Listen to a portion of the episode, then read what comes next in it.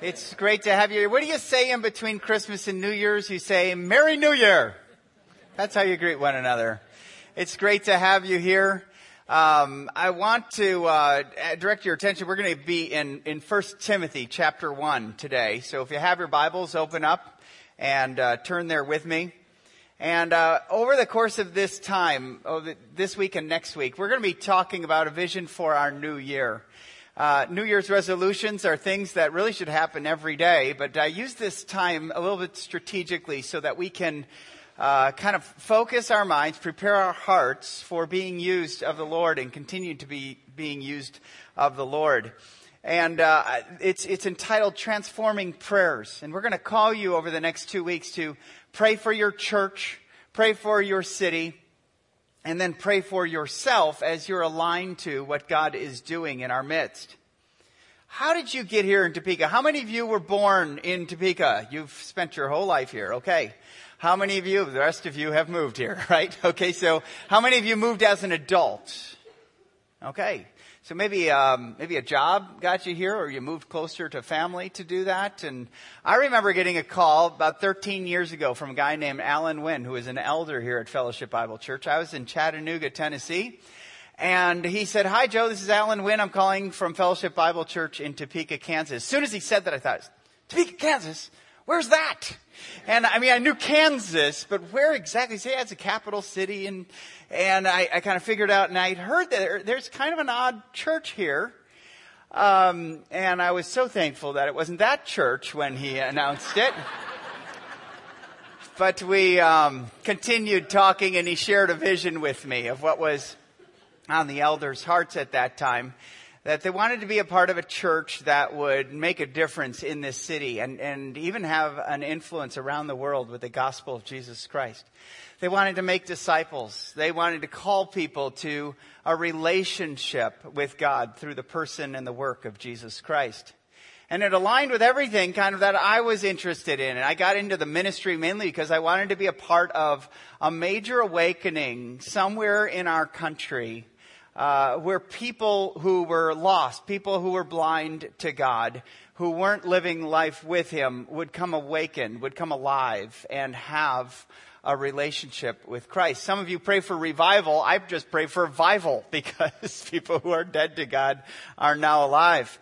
And uh, I wanted to be a part of a church. I was committed to a local church. I think it's God's plan A for reaching a city To take responsibility with that city and uh, connect with other churches to advance the gospel in these environments. I had prayed that God might be able to use me and the, uh, any church I was involved in to, to spiritual transformation that would work itself out actually in physical transformation. That lives would be changed. People would love God and they would love people around them. Specifically, I also prayed for marriages, that God would get into marriages and move selfish people into being selfless and loving each other as, as God loves us. I also prayed for families and, and prayed for, over the course of our time here, we prayed for generational patterns of sin to be ended and to be reestablished, refounded on the grace of Jesus Christ. I prayed for singles, that singles uh, in our community would live a compelling vision that's Christ centered, biblically based, and, and we're engaging the adventure that God had for them, which is much like the Apostle Paul, who was a single man who advanced the gospel far beyond pretty much anyone else in the history of humanity. I prayed for children and students to be connected and serving, to be sharing their faith. Not people who just show up expecting a church to serve them, but showed up and available to serve and advance the gospel in their lives. I prayed for a generous church that would be connecting and giving beyond itself, that wouldn't just spend all the resources that people gave to it, but would actually be being a blessing in their city and around the world. I pray for a church that would develop leaders who are young and passionate and courageous, willing to give up and to go wherever God would take them. I also prayed for a church that was, it wasn't hung up on its own name, but was open to any church and partnering with that church to advance the gospel in that community. You know what? We all have a personal story about why we're here. And some of us may think, oh boy, if I just wasn't, if I, if I weren't in Topeka, my life would be so much better. But you know what? It's, that's systemic in our culture. To always be looking for a better place and never realize and never to take responsibility with the place God has you right now. You can see it with your age. Some of you go, boy, I'll start being connected once I graduate from college, or I'll start serving the Lord really once I have my, the kids, you know, through college, and then I'll really dedicate my life to Christ. Well, you don't know the heart you're going to have or not have in the future. You can only be responsible for how God has, has brought you to this place at this time. So we want to be a place where you're engaging God right now, not waiting till tomorrow, not waiting for something else to happen, but to engage, to engage God's transformation in your life and to have it affect every relationship you're in. You see, transformation is a good gift to ask God for. He loves to give good gifts to his children who ask. And what we're going to talk about over these next two weeks is how you can pray for transformation. First of all, in your church and for your city. And I want to direct your attention to 1 Timothy chapter 1, beginning with verse 12. Because Paul is going to share his transformation story. And it's going to challenge us and it's going to chart out a course for us as we follow the Lord and seek Him working through us as a church in our city. He says this, I thank him who has given me strength, Christ Jesus our Lord, because he judged me faithful, appointing me to his service, though formerly I was a blasphemer, a persecutor, an insolent op- opponent. But I received mercy because I had acted ignorantly in unbelief. And the grace of our Lord overflowed for me with the faith and love that are in Christ Jesus. This saying is trustworthy and deserving of full acceptance that Christ Jesus came into the world to save sinners, of whom I am the foremost or worst. But I received mercy for this reason, that in me, as the foremost, Jesus Christ might display his per- perfect patience as an example to those who were to believe in him for eternal life. To the King of ages, immortal, invisible, the only God, be honor and glory forever and ever. Amen. Paul's going to show three things that we're to pray for. Three things that were evident in his life that we need to pray for are not only happening in our lives, but are happening in, in our city and in the people around you, even right now in your church. Here's what he prayed for. Number one, we need to pray that the gospel of Jesus Christ would be received in us. Secondly, we need to pray that the gospel of Jesus Christ would deepen in us. Thirdly, we need to pray that the gospel of Jesus Christ would be shared by us. So, now that you filled out your notes, we can all go home. Let's pray. No. Let's unpack this because there's, there's some good stuff that I need to be called into this. And it's really beyond knowing these points. It's in us really interacting with each one of these points. Let's look at the first one. Is the gospel received? Is the gospel received in your life? Paul talks about how he received mercy in verse 13. Also in verse 13, he said, I acted ignorantly, used to act ignorantly in unbelief. But then he said something happened. Verse 14, he says, the grace of our Lord overflowed for me with the faith and love that are in Christ Jesus. Those, those two things that happened in his life. He had a deeper trust in God. He was a deeper faith, but he also had a greater love. Now this is Paul. This is Paul who used to be this overzealous Jewish man, a Pharisee of Pharisees. He was religious, but he had no understanding. He could not save himself. It was all based on if I'm good enough, God will accept me. The righteous life saves you. And Jesus Christ came to take, came to teach each one of us we can't save ourselves. That's why he came to seek and save those who were lost. Uh, but something happened in his life. Even though he felt he was on the top of the heap, he was humbled by God's mercy in his life. God's grace, he says, overflowed to Him. God's grace is like a river flowing, isn't it? That's, a, that's the picture he's giving us. It overflows from the banks and everything around the bank, everything close to that river was enriched It gets what's in the river. And God's grace, when it comes into your life, you get what God has when grace hits your life. What do you get? You get His love. You get His undeserved acceptance, His unconditional relationship. And Paul simply couldn't contain it. He simply couldn't contain it. Maybe that's where you're at this morning. Is, is right now. You, you may be like Paul used to be before he, he received the gospel in his life. You may be resistant. You may also be, you may not understand the grace of God yet. We find a lot of people come to us with a lot of different religious backgrounds. And, and most religious backgrounds basically tell you that it's up to you to save yourself. It's up to you to be good enough. It's up to you to measure up. So show up at church, give in the offering, be a good person, and eventually your good deeds will outweigh your bad deeds. And you know what that leads you to? You're always wondering, am I in? Am I out? But Paul realized it couldn't be earned.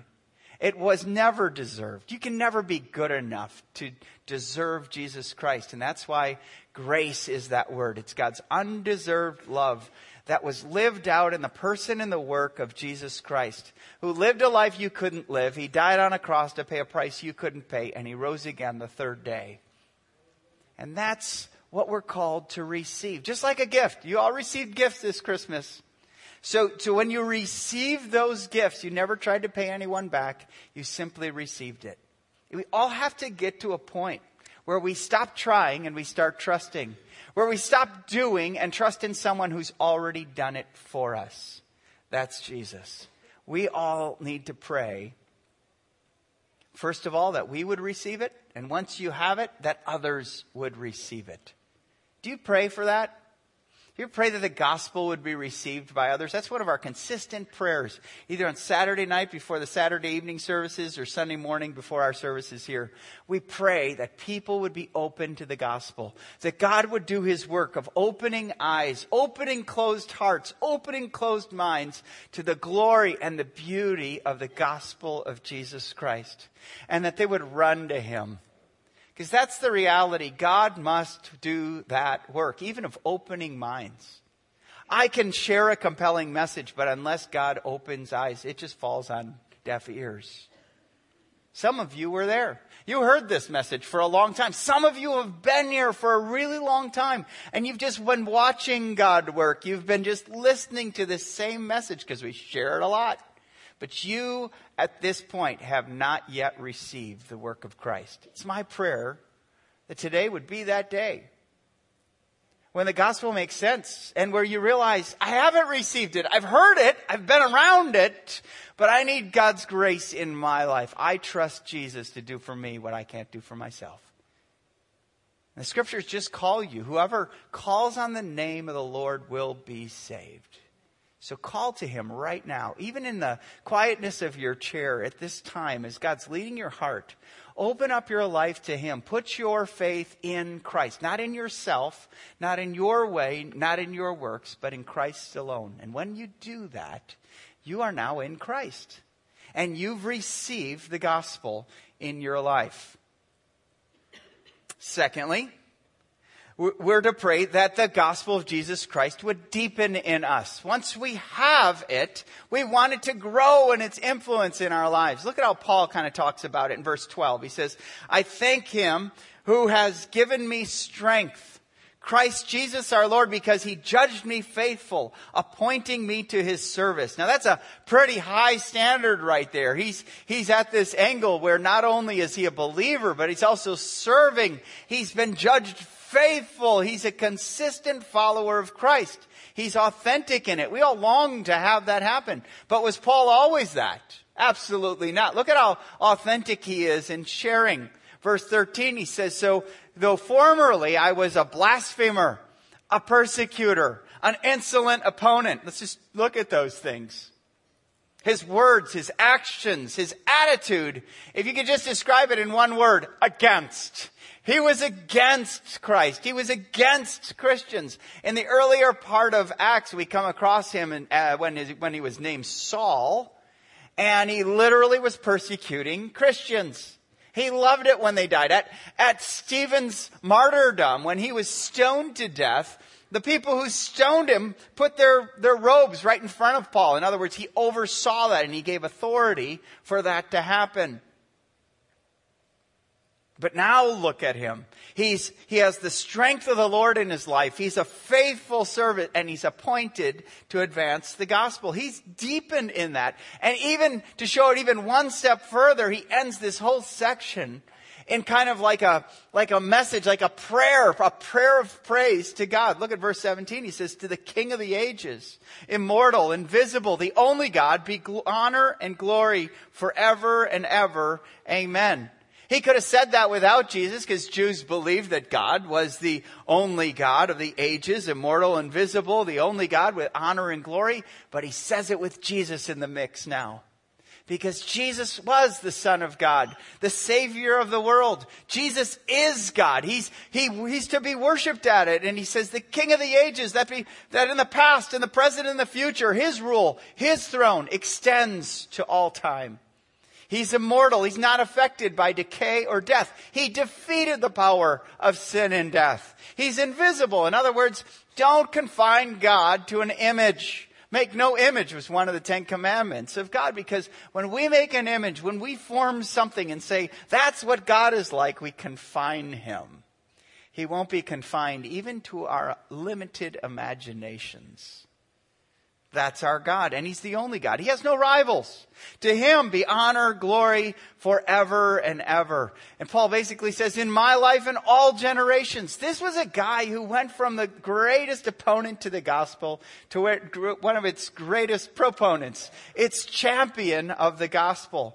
And he loved and he lived deep in the grace of God. He wasn't a surface follower. It wasn't a veneer that he dressed the outside of himself but ignored the inside. He was authentic. And we need to pray for that. We need to pray for that not only in our own lives, but in everyone around us. We're people who, who understand the reality of our lives. Paul didn't brag about himself. He wasn't arrogant. He wasn't self righteous in this. He was someone who was deep in it. He says, I was the worst. I was the worst. And Christ gave me his grace. And that's a good response to the gospel. Uh, you, as a receiver of the gospel, you're not any better than anyone around you. Just remember that. Christians sometimes can think that about people around them. They start believing this thought that since I'm in, God must love me especially. Look at those people out there. Let's pray against them. And we have to be careful that we're humble with this. Paul was humble as he preached the gospel and he grew deep in it. He had a picture of what it looked like before and after the gospel deepening. Do you have that picture? Or do you just check the box? Got God, got my ticket out of hell free card, okay? But I'm going to go live like hell. No. No, that's not, that's not what the gospel, when it's deepening in you, that's not what it produces. It produces change. It produces transformation. And none of us are where we want to be on that. None of us, if we're honest. But we're following someone who will get us there. We're following Jesus, who's perfect. Even though we're imperfect, we're following someone, and he's leading in our lives. It's never going to be perfect, but we are going to see that picture throughout time of following Jesus. That as the gospel deepens in us, we start to look, we start to act, we start to think with more the mind and the actions of Jesus, the one who we follow. So the gospel's to be received in us. It's to be deepened in us. And finally, it's to be shared by us. You see, the changed life is the best mouthpiece for the gospel.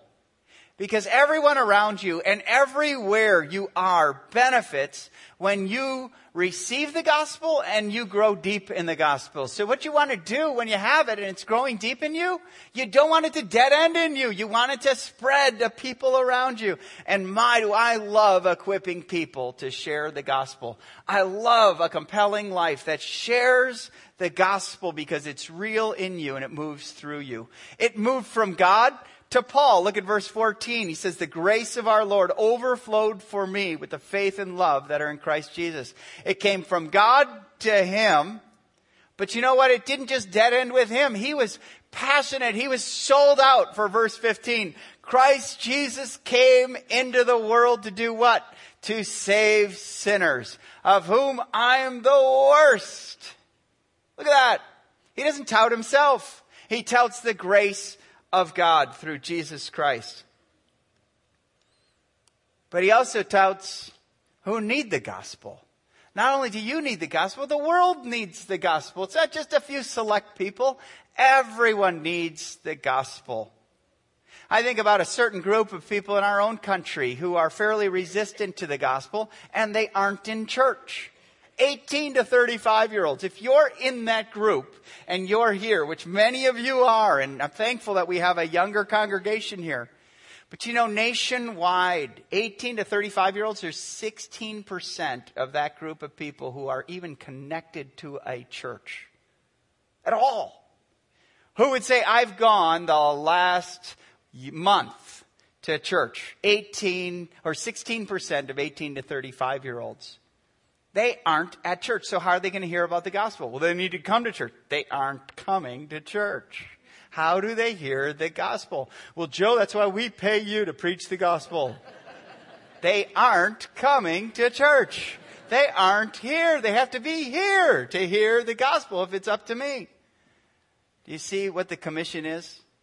You're promised the presence of God when you share the gospel, when it moves through your life. That's why it is up to you. If not, if not you, who? They're not coming here. So you have to be someone, especially if you're an 18 to 35 year old, you need to love that generation with the faith and love that are in Christ Jesus. And you need to allow the gospel to move and not dead end in your life. Not just be a recipient of it, but to share it. It's the greatest gift. Even if people disagree with you, if you believe it, they would still say, man, if I, I, I, don't want that, but if I believed it, I'm, I'd sure want to tell people around me. Wouldn't you, wouldn't you think if you believed that, if someone believed that, you'd want to hear that from them if you didn't have that? Yeah. Yeah, and so you are that generation. We are the people to share the gospel. And that's exactly, that's exactly what Paul was. He was someone who was at one time against the gospel. He was against Christ as the Messiah. He was against the church. But since he received it, since it deepened in him, he shared it with everyone and advanced the gospel probably further than any person after him. Here's what God was doing though. Look at verse 16. He says that in me, Jesus Christ might display his perfect patience as an example for those who were to believe in him for eternal life. Now think about this. Paul has history with this. You're killing people in Jerusalem because they believe in Jesus. You're arresting them. Their families no longer have a father or a mother. People have left everything. They've lost it all and they ran to Samaria and to the ends of the earth because they were being chased by Paul. How should the church pray for the villainous Saul in Jerusalem? I think if he were here working in Topeka, we would go, God, get him. Amen. Snuff him out. He's an enemy of you. He's an enemy of us. And we'd have personal interest to really bolster those prayers. And he took my mother. He took my father. He did this. We'd want him out. What was God doing? He was patient. You see, the patience of God, as Peter says, leads to repentance. I am thankful God is patient with me. God could have gone, and Paul would have poofed he could have just cleared his throat and Paul would have poofed. And, and yet God's mercies are new every morning in our lives. He's patient with us, not, not wanting anyone to perish, but everyone to come to repentance. This is our God. He was patient with Paul, and so there was a never, never a more thankful, thoughtful guy in the advancement of the gospel with being patient with people. Because God was patient with him, he was patient with others coming to the faith. He was patient with the church. I mean, ministry would be so easy if it weren't for people. People are messy. People, sheep bite sometime if you're shepherding them. It really can be annoying and it could be easy when someone isn't getting it for you to be impatient with them and just say, grow up or get out, you know? And, and to keep track of how much time when people are stumbling around in their faith. But patience is what we need. And the patience of God led to Paul's repentance. And Paul said, look, if, if he could do that in my life, he can do that in anyone's life. He shared the gospel on that platform because he was convinced, like he writes into the, to the church in Rome, Romans 8, 38 and 39. He says, I am sure of it. I am sure that neither death nor life, nor angels, nor rulers, nor things present, nor things to come, nor powers, nor height, nor depth, nor anything else in all creation will be able to separate us from the love of God that is in Christ Jesus our Lord. He was convinced nothing could separate that. God loves you and there's nothing you can do about that. And so he was going to share that with people. That it is in the person and the work of Jesus that God demonstrated his love for us. That God didn't wait for us to clean up our act, but while we were still sinners, Christ died for us.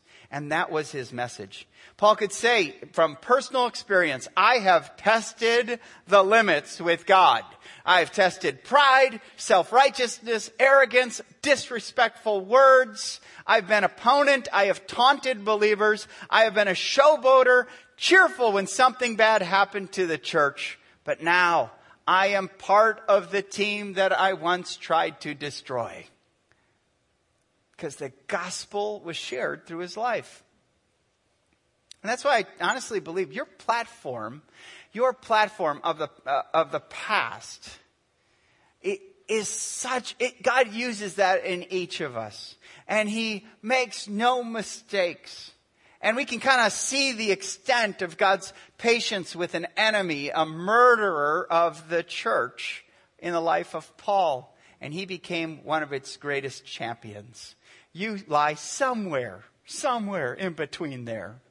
And God is calling all of us to share it. You go, oh, I don't know enough about it. Well, start learning. Start appreciating it. Start living it. You'll at least have a story to tell about how you're following Christ. I don't know who to get. You have two people you have at least two people in your life who don't know Jesus, who you can begin to pray that they will receive the gospel. Oh, but I don't know. I mean, if they ask me a question, what do I just say? I don't know that answer. No one's ticked at that. I just don't know. Sure is better than you inventing an answer. So we got to be people who the gospel doesn't dead end in us but we share it not out of arrogance, but out of humility and confidence in the grace of God. So, if you, you should have in your hand, as you were, as you arrived here into the worship center here, you should have been given one of these cards. If you have that card, just take it out. I'd like to walk you through it. Because here's what I want you to do. It has on the back of it, it has three numbers, one, two, and three. And I want you to write each of those main words of our outline today. We want to pray, first of all, that the gospel would be received. Write that next to number one. And here's what I want you to write down there. I want you to write requests for people to receive the gospel in their lives. That may be a, a, family member or a loved one, that may be a neighbor or someone you work with, Pray for their heart to be open. Just write down their first name. Don't have to put their last name. But commit to praying for them that the gospel would be received in their lives. Secondly, next to number two, write deepen. Pray that the gospel would deepen in your church and in your community, your, your city. Pray for people who God brings to mind, people you're in relationships here uh, pray even in your own life that the gospel would deepen, would deepen in us.